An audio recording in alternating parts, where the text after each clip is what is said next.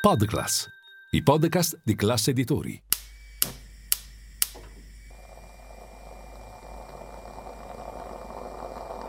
Buongiorno dal gruppo Classe Editori. Io sono Massimo Brugnone. Oggi è giovedì 14 settembre e queste sono notizie a colazione, quelle di cui hai bisogno per iniziare al meglio la tua giornata.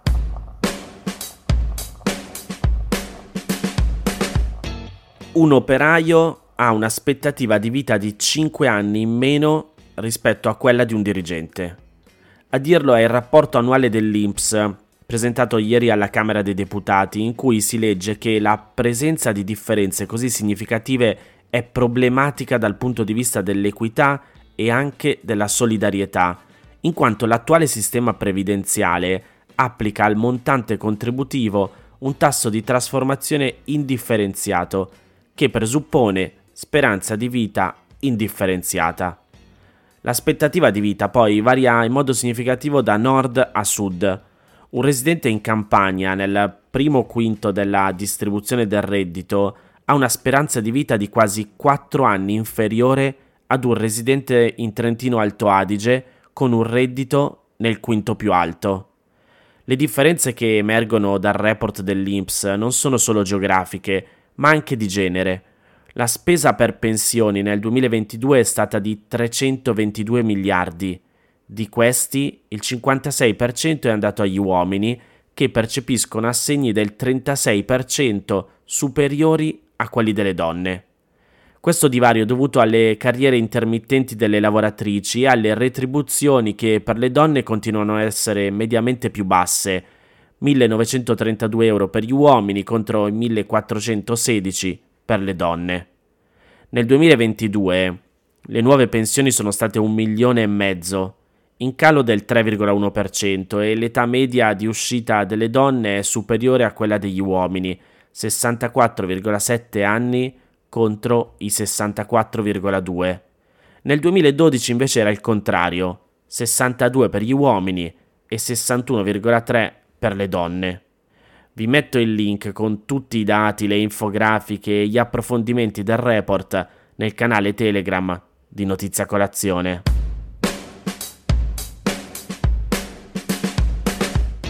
Ieri mattina c'è stato il discorso sullo Stato dell'Unione da parte della Presidente della Commissione europea Ursula von der Leyen e parallelamente è arrivata l'opinione della BCE per quanto riguarda la tassa sugli extra profitti bancari e il messaggio che è stato indirizzato al governo italiano è tutt'altro che favorevole.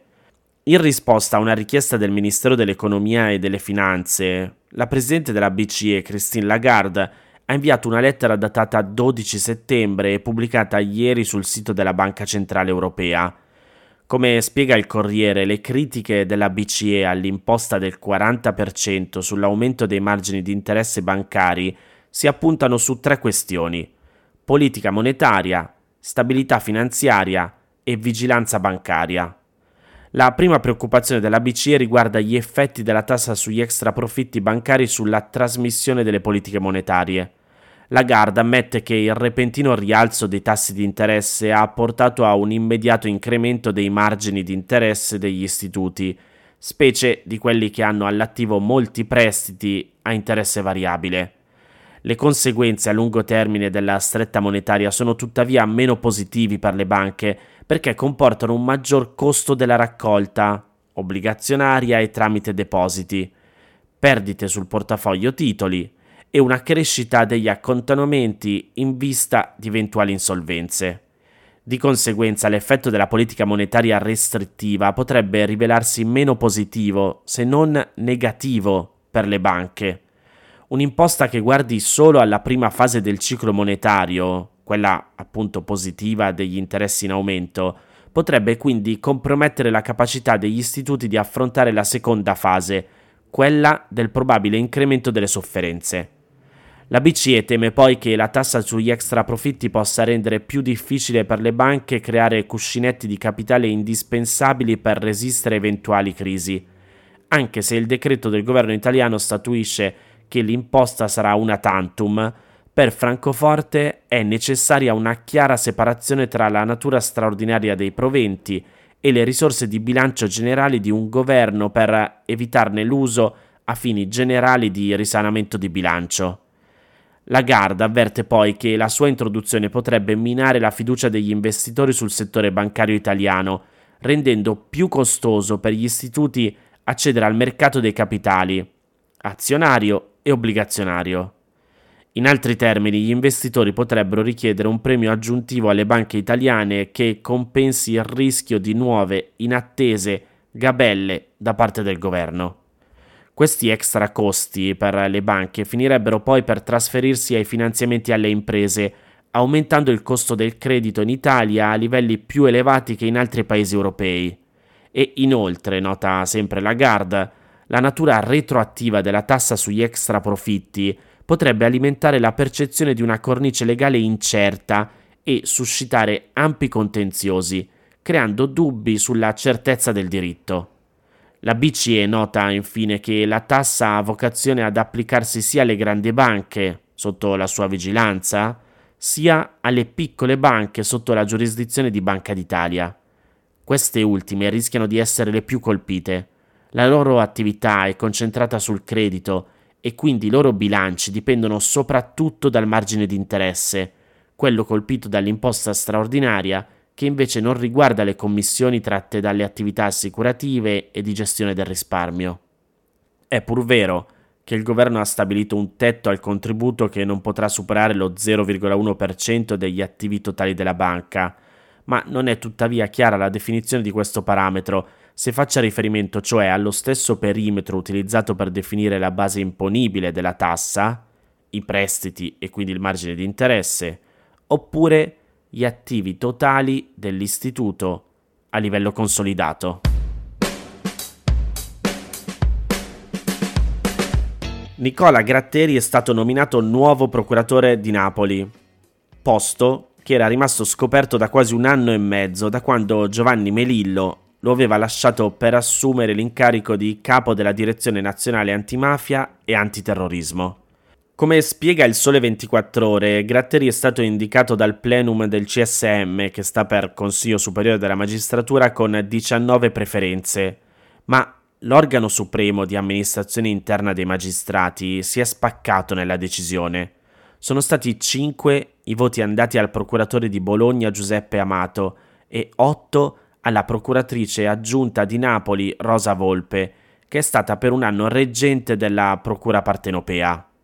Per la maggioranza che ha sostenuto Gratteri è stata determinante per la prevalenza sugli altri candidati l'ampia e profonda esperienza maturata dal magistrato nel contrasto ai fenomeni di criminalità organizzata, nella sua dimensione nazionale e transnazionale, che con centinaia di rogatorie lo ha portato a instaurare rapporti con procure di tutto il mondo un impegno che ha anche portato alla cattura di circa 140 latitanti, alcuni dei quali inseriti nella lista dei 30 più pericolosi. Nel corso del dibattito che ha preceduto il voto non sono mancate critiche al modo di interpretare il ruolo di procuratore da parte di Gratteri, da parte di chi ha sostenuto gli altri candidati, e al modo in cui intende operare alla Procura di Napoli, espresso in occasione della sua audizione al CSM. La sua nomina era nell'aria anche perché nel corso della riunione della quinta commissione sugli incarichi direttivi aveva ottenuto la maggioranza dei voti. Ma chi è Nicola Gratteri e perché la sua nomina è così importante? Originario di Gerace, in provincia di Reggio Calabria, Gratteri è considerato una delle figure di spicco della lotta contro l'andrangheta. Vive sotto scorta dall'aprile del 1989 dopo che la sua prima indagine aveva provocato le dimissioni dell'assessore alla forestazione e fatto cadere la giunta regionale calabrese. Da sostituto procuratore a Locri negli anni 90 si è occupato di scottanti inchieste sui legami tra andrangheta, politica, massoneria e sul traffico di droga e armi. Nel 1993 è sfuggito a tre attentati organizzati nel giro di tre settimane.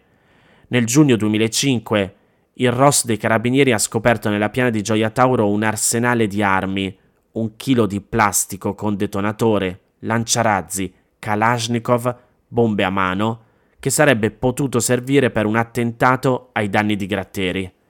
Nel 2009 è stato nominato procuratore aggiunto della Repubblica presso il Tribunale di Reggio Calabria e nel giugno 2013 il presidente del Consiglio Enrico Letta lo ha nominato componente del corpo di esperti per l'elaborazione di proposte in tema di lotta alla criminalità organizzata.